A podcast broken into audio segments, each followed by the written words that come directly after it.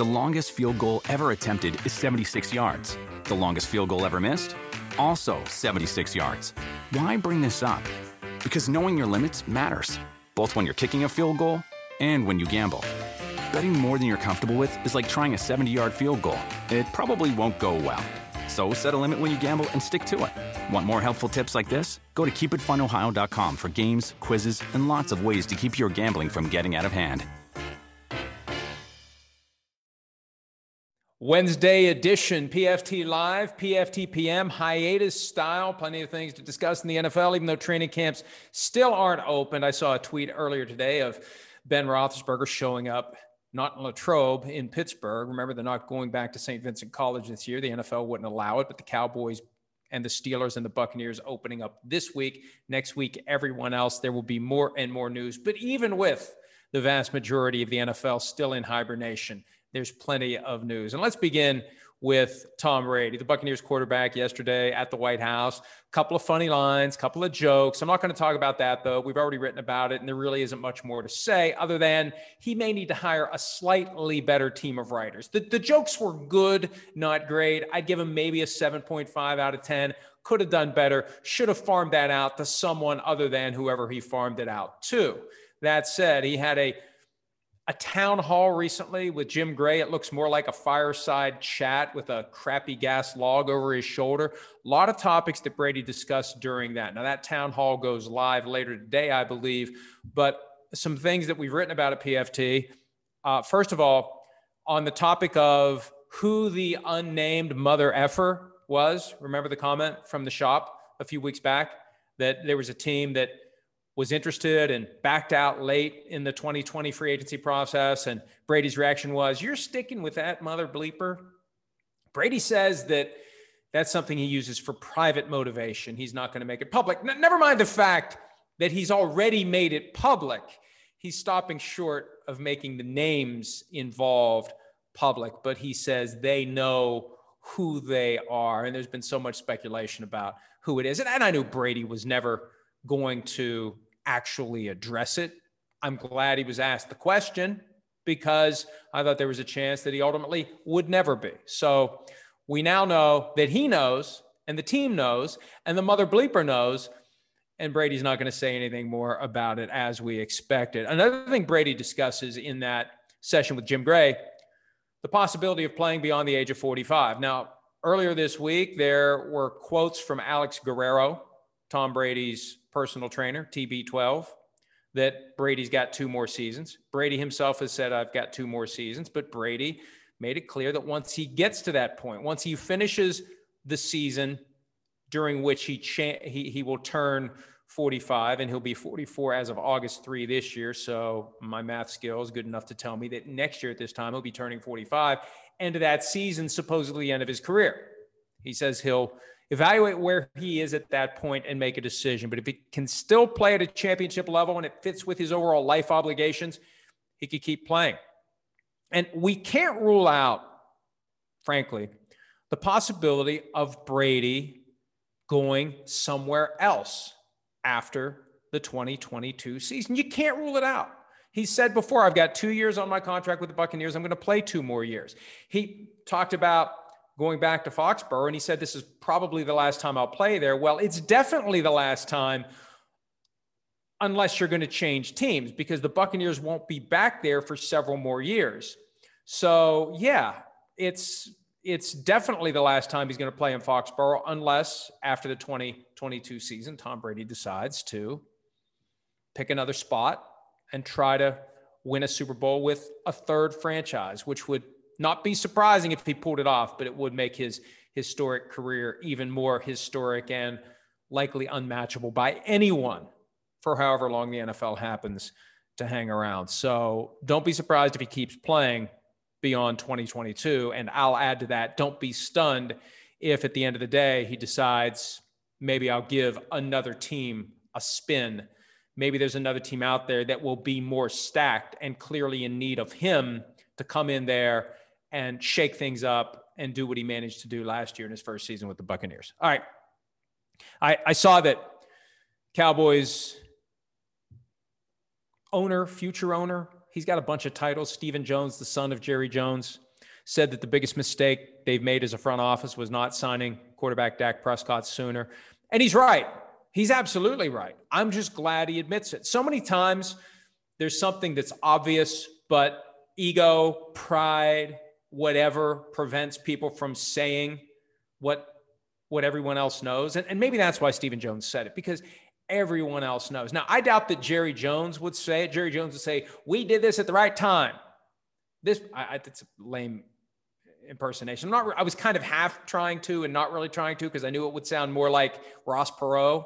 But regardless, Jerry would say, We did this at the right time. We did everything just right. This was exactly what we planned to do. No. And, and this is the message to all other teams out there. This is the flip side of the Carson Wentz, Jared Goff cautionary tale. You don't want to give a guy a big contract after three seasons at the quarterback position when maybe you're not 100% sold that he's the guy. On the other side, when you are 100% sold that he is the guy, you don't want to screw around, especially if he wasn't a first round pick. That's what made it even worse for the Cowboys.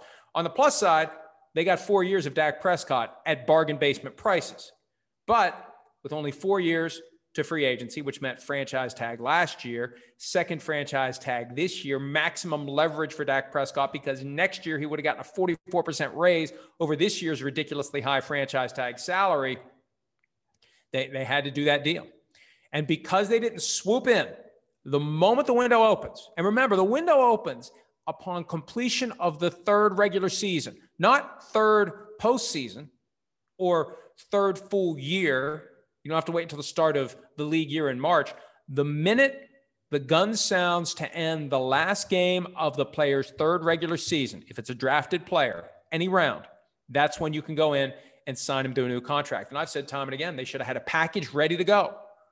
And you still got playoff games to cap your third season. You still got injury risk. You've got one more year of your contract. You don't know what's going to happen with your career. If they were sold on him then, that's when they should have swooped in. And you know what? Maybe they weren't completely sold on him then. Maybe they wanted to see what he'd do in a contract year. And then maybe they wanted to see how it would go in his franchise tag year, even though he broke his ankle in week five. I, I don't know if they were 100% sold, but based upon the contract they've given him, based upon the fact that last year they used the exclusive level of the franchise tag, it tells me they were sold. So the point is this for as far as we're concerned right now, the Browns and Baker Mayfield, the Bills and Josh Allen, the Ravens and Lamar Jackson. If the team is sold, then buy that guy's contract rights well beyond today. If you're if you're not quite sure, then you let it play out. You're taking the risk. For example, Baker Mayfield has an MVP year. Maybe the Browns aren't 100% sold. Maybe they want to see what he does this year. Will he regress like he did in 2019 or will he go to the next level like we saw him do in the second half of 2020? If they wait, and he goes up, price goes up. That's the risk. Now, for the Browns, I'd say, based upon what I've seen, wait a year. For the Ravens, I wouldn't wait. I wouldn't wait. I know some people are not completely sold on Lamar Jackson as a total package quarterback. I think some of that may have something to do with the offense they run. But the Ravens have completely reconfigured their offense for Lamar Jackson. They're sold on this guy. Don't wait.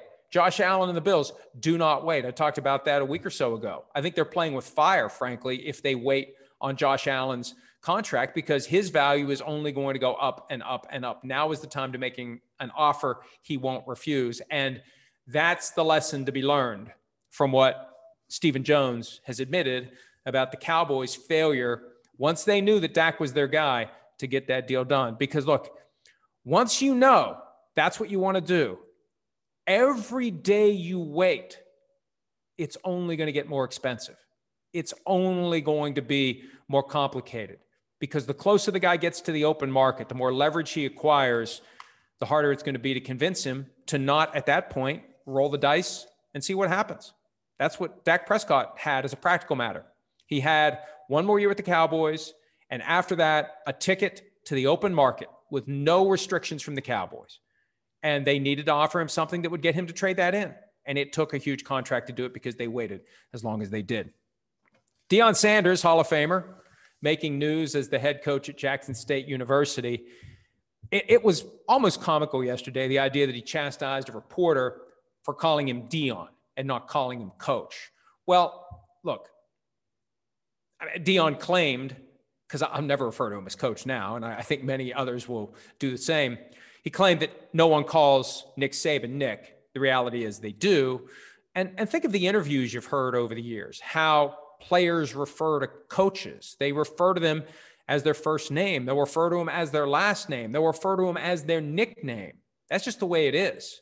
And I think the younger the coach, the easier it is that that happens. But for Deion, it's a matter, I think, of basic respect, respecting your elders, and I've earned this, or whatever the case may be. I also think there's something deeper going on because the question was posed by a reporter from the Clarion Ledger on the same day that another reporter from the Clarion Ledger was, according to the Clarion Ledger, banned from covering the Southwest Athletic Conference Media Day where Deion spoke because Deion wasn't happy with a story that that reporter had posted about some off-field issues involving a four-star recruit from Dallas, the biggest recruit Jackson State's ever gotten.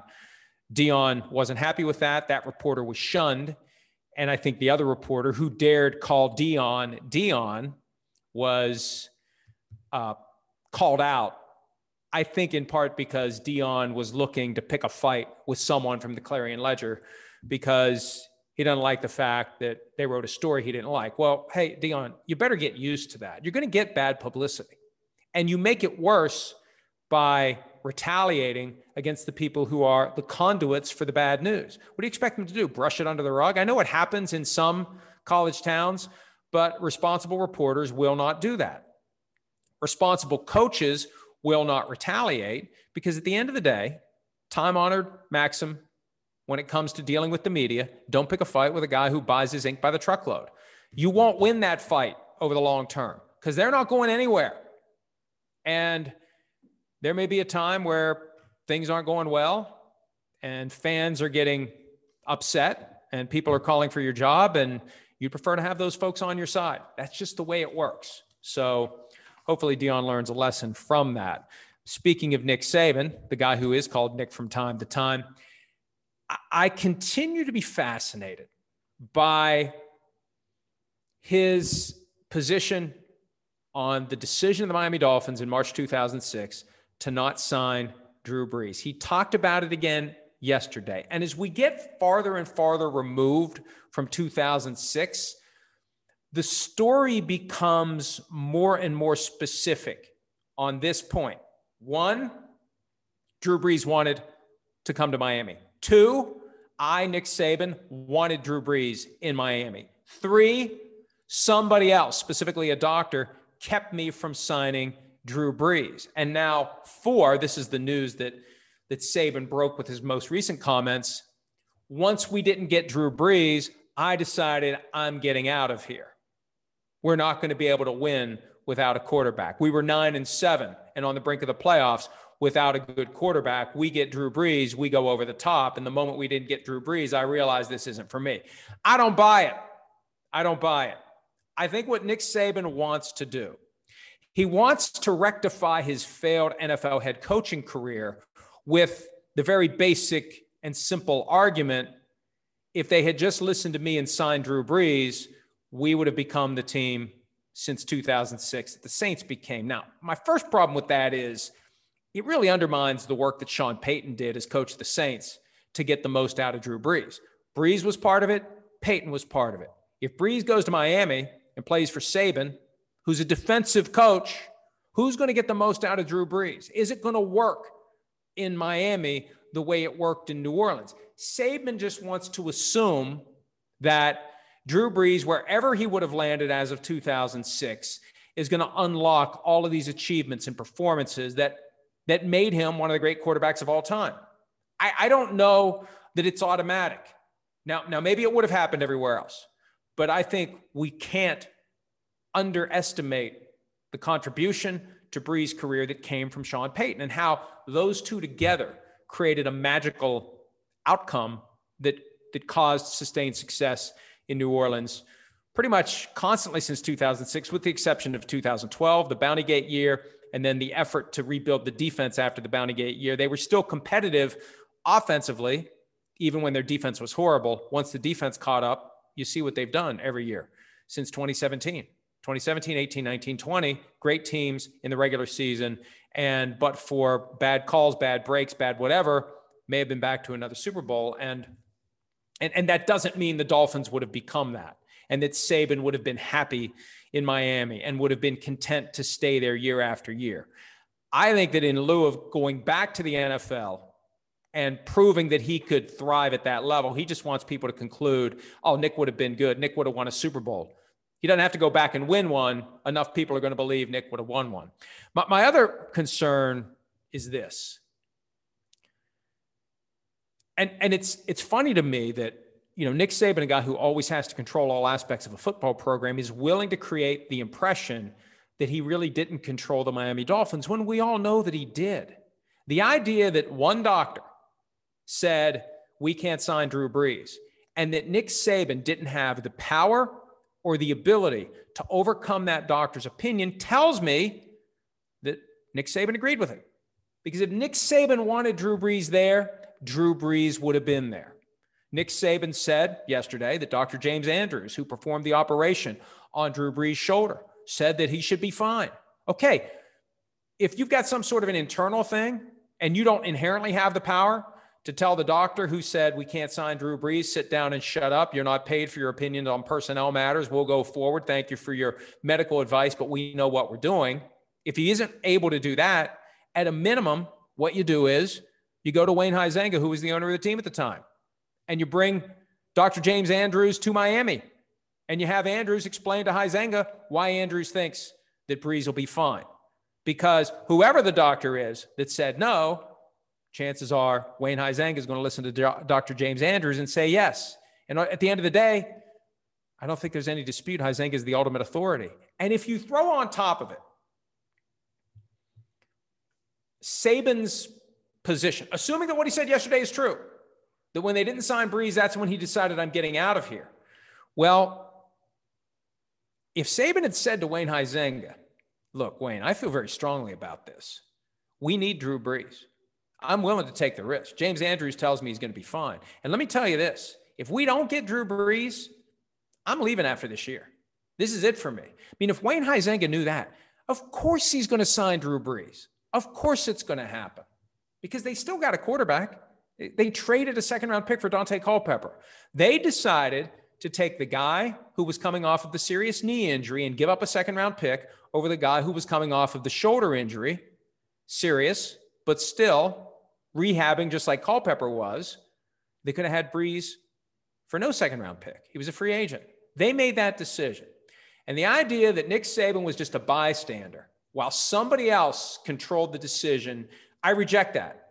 It goes against everything we've ever known about Nick Saban. He's not going to take that. If he wants Brees, he's getting Brees. And people ask, why do you keep talking about it? Because Saban keeps talking about it. And the problem is, no one's in a position to call him out about it at Alabama because they don't care. It's 15 years ago. But as long as he keeps talking about it, I'm going to be here to scrutinize what he has to say and and give you the audience the real truth. And the real truth is Saban could have had Brees. and I think Saban still would have left Miami anyway, possibly after the 2006 season when Alabama came calling, because of course, I'm not going to be the Alabama coach, which is what Saban said a few days before taking the job. Last point before I look and see if there's any good questions today. I don't know if there are or there aren't. I've been reluctant to write anything about Cole Beasley's return to Twitter yesterday responding to tweets, making an offer that he'll get vaccinated if Pfizer donates a percentage of whatever money it's making from the vaccine to his wife. Mark Cuban had a response to that. Beasley's been picking other fights or at least engaging in debates on Twitter. I, I and, and I don't I don't want to continue to give the guy a platform for a position that I believe substantively is incorrect. I believe everyone should be vaccinated. I believe the only way we're going to get past this pandemic is for all people to get vaccinated and and to care not just about themselves like hey covid's not going to make me sick covid's not going to kill me i'm young i'm healthy i'm fine i'm worried about this vaccine. Well but you could pass covid to somebody else. I mean we've been down this road for the past 15 months. I think there's a dividing line here between the people who only care about themselves and the people who care about everyone around them and the people who care about us collectively getting past this. I think that's the bright line here. But with Beasley, the point I want to make today is I'm starting to wonder if he almost wants to set himself up as a version of Colin Kaepernick, where maybe he senses that the Bills aren't real happy about this, and maybe he's in jeopardy of being cut. And maybe he just wants to be. Maybe he's going to go all in with it. Fine, cut me. And if no one else signs me, then then I'm the anti-vax version of Colin Kaepernick, and he becomes a Fox News superstar. Although Fox News, at least some of the hosts, starting to sing a different tune about vaccinations. I, I just I feel like Beasley has something else going on here. It just seems like unless he's completely reckless and no one's explained to him, you know, if you keep tweeting this stuff, it's really going to affect your ability to make the final roster in Buffalo. Uh, unless he's just careless and hasn't made the connection and no one's tried to advise him on it and he can't help himself. If there's a strategy at play, it almost feels like his strategy is, you know what, I'm going to go ahead and be a distraction. I'm going to be disruptive. I know they're going to cut me anyway. Go ahead and cut me and I'll move on to something else and I'll become for the right. And I hate that it's a political issue, but I'll become for the right when it comes to vaccines what Colin Kaepernick became for the left. Neither of those should be political issues, but the reality in today's America is everything, some way, somehow, becomes a tool for recruiting and or preaching to the choir. Let's see if the choir has any good questions for today. Stephen Monk, any chance the NFL goes to a neutral warm weather site for the conference championships? That way they could go to the President's Day Super Bowl and lessen the chances of a mid February Ice Bowl situation. I, I, don't see the NFL ever doing it. I've never heard any credible discussion about neutral site conference championships. It's part of the home field advantage that you play all season for. It's part of what the team that earns home field for the conference championship game has worked for. And it gives that team an, an, an advantage. Now, does it put you the best team in the Super Bowl? Maybe not. But the team that has earned the right to host that game has earned the advantage that comes from hosting that game. So I don't see that happening. Uh, CJ Newman, interesting question. What NFL player or person have you spoken with that made you think, wow, the voice does not match the physical appearance. For me, it's Calais Campbell. A lot of other people didn't expect Patrick Mahomes to sound like Kermit the Frog either. I'd have to think about that. There isn't one that's jumping out at me. Maybe there's one that I've forgotten about where when you hear the voice, it's shocking and it's not what you expected. I don't know. I'd have to think that through. There isn't one that's just I've been carrying around in my back pocket. Yeah, I can't believe this guy talks like that. But uh, I'm sure there's been somebody over the years where I've said, wow, that's a surprise that, that that's the voice that's coming out of that human being. All right. Um,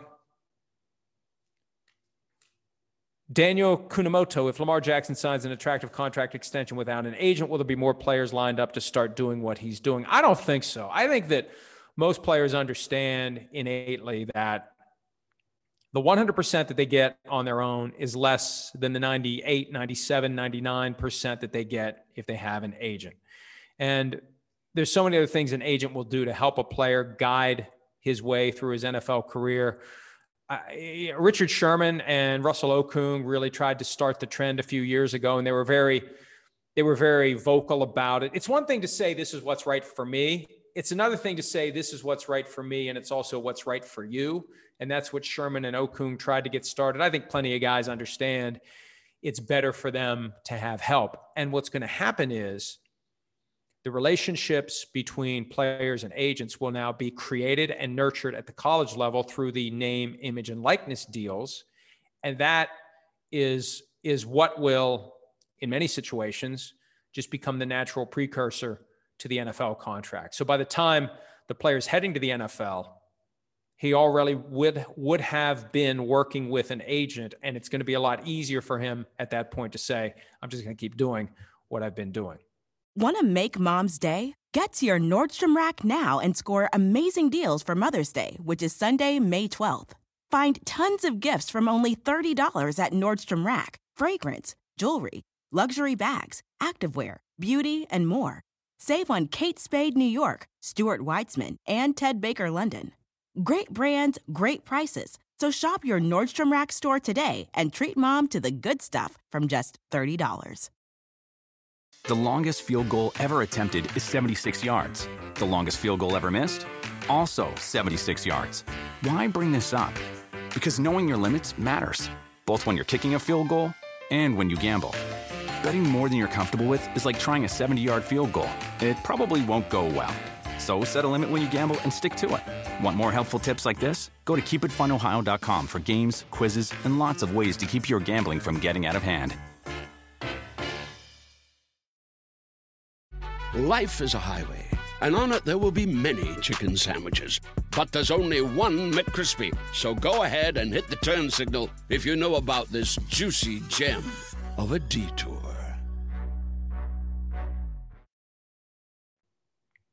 Jason Jones with the NHL expansion draft tonight for the Seattle Kraken.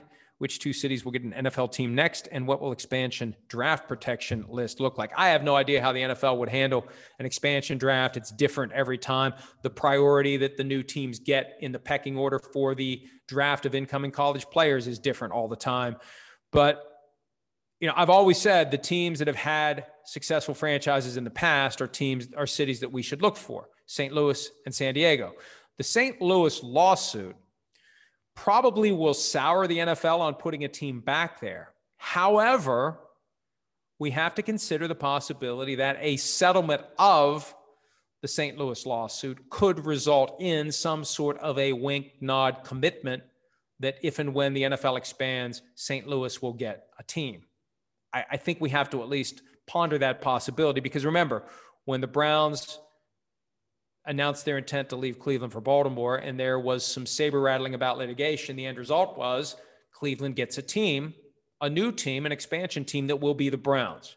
That wasn't what Art Modell wanted to do. He wanted to take the Browns to Baltimore and make them the Baltimore Browns, and Cleveland would have been left high and dry.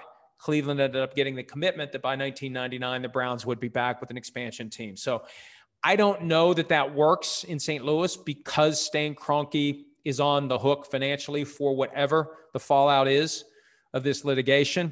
But I'm sure that Kroenke, instead of writing a huge check to make the case go away, would love to go to the NFL and say, why don't we just promise these people a team? And, uh, and then it won't cost me quite as much to make this lawsuit go away. Uh, let's see what else we have here. A question from I don't know 40 when was the last time you watched an old Chris Farley SNL skit? Uh, that question's asked because I used a Chris Farley GIF from when he's uh, the motivational speaker. It's go time. I can't remember when I last watched one. I think the last one I watched was the the the the, the uh, lay off me, I'm starving, which always makes me laugh. But everything that he did was hilarious. I know the last Chris Farley thing that I actually watched was his entrance for a David Letterman interview. If you haven't seen that, go to YouTube and get it. It's magical, it's memorable, and it will make you start sweating the amount of activity that you see from Chris Farley in that minute or two before he makes it from the back door to the theater up to the stage. I think he takes somebody out and throws him into a dumpster along the way, but there's a cartwheel involved, or at least something that looks like a cartwheel, but uh, that's fun to watch. Uh, let's see what else here. We should probably we should probably cut this off soon. Question from yesterday at Milmost with Cam Akers' Achilles injury. The Rams are in the market for a running back to help fill the void. Which free agent running back is the best fit for their system? And don't say Todd Gurley because he's even more washed up now than he was when the Rams let him go two years ago. You know, the Rams, after Gurley and after that knee injury dating back to college, after that knee started to affect him. Remember, it was late in the 2018 season, a year after he was the NFL's Offensive Player of the Year. The Rams, once they moved on from Gurley, pivoted to the 49ers model of having three running backs who could come in and, and do the job. Cam Akers developed throughout the course of last season as the best of the bunch. Now, look, I, their plan is to go next man up. Now, I think they'll backfill with a young player, but they're going to hope the guys on the roster can – can do what they've already been practicing to do in that new offense with Matthew Stafford there as quarterback. I, I, I think that at some point, you know, you could see a trade. You could see the signing of an Adrian Peterson or a Frank Gore. I, there's no way Todd Gurley will be back with the Rams. I don't think he'll want to go back, and I don't think Sean McVay is going to want him back. But it's a huge issue. Whatever the Rams do, it's not going to be as good as it would have been with a healthy Cam Akers because I think he was on track to have a huge season. He would have been one of my breakout players for 2021. And now that's a, that's a huge impact for a team that is in such a good division. That is a huge impact on their ability to win the NFC West and position themselves to get farther than they did last year with Jared Goff at quarterback. This year with Matthew Stafford, they're going to need somebody at running back to balance things out and make the Rams as good as they can be. All right, that's as good as we can do for today. We'll be back tomorrow with another hiatus edition of PFT Live and PFT PM. Sources close to me tell me that at some point, possibly Simms will be joining me for one of these, which good news, bad news, I don't know. The only way to find out is to tune in if and when it happens. But every day, every weekday, even with the Olympics starting, we'll have some fresh video content for you. Training camps opening, exciting time for the NFL. Stay with us every step of the way at profootballtalk.com, and we'll see you back here again tomorrow. The longest field goal ever attempted is 76 yards. The longest field goal ever missed? Also 76 yards. Why bring this up?